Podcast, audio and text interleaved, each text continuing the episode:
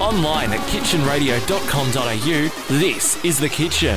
One of my friends this week posted on Facebook uh, a piece of news which I thought, you know what, that's actually quite funny.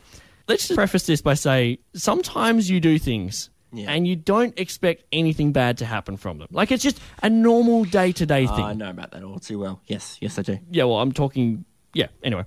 So you, you, you've got a normal day to day thing that you're doing and Yeah. you just you just don't think anything's bad is going to happen. Like you're walking down the street on a footpath and it's all good.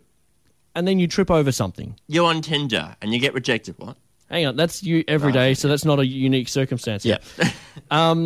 So basically, one of my friends has posted on Facebook during the week that he's broken his pinky finger. Serious problem. Serious problem. It's actually it's a pretty bad injury. Like Yeah, I it can. fractured my pinky finger because my dad karate You chopped me, maced- and that kind of leads into where I'm going with this, because my friend broke his pinky finger by high fiving someone. Ow. We're on a good topic today of- of high five, Ari. I want to hear more about this karate chop. Well, I was sitting having dinner. Uh, me and my dad were Yeah. messing around. I would have been what twelve, turning thirteen. Ah, mature times. I know, wasn't I it? know.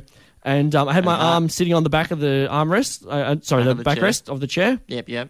And um, I went to karate shop and deflect. One of his karate shops coming back at me, and hit me in the hand. Fractured my pinky.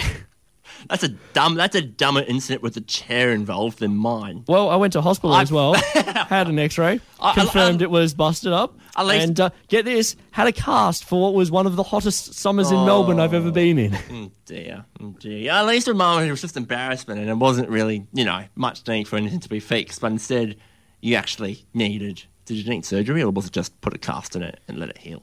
um, no, it was just a matter of just putting a cast on, and it'll, letting it be heal. all right. It'll, be- it'll- it'll- it'll be all right. I don't really have a dumb sports injury or any sort of sports injury. If you can call karate chopping a sport, karate is a sport. I would say karate is a sport, but I'm not Karate sure is a sport. karate chopping is a sporting injury. no, Like, especially Not- when you're sitting at a dinner table Oh. karate messing chopping your around at a dad's dinner arm. table. No, worst I've had is stitches whilst playing school sport. That's it. That Hey, felt, what? felt- Stitches? How'd you get stitches? not stitches. Sorry.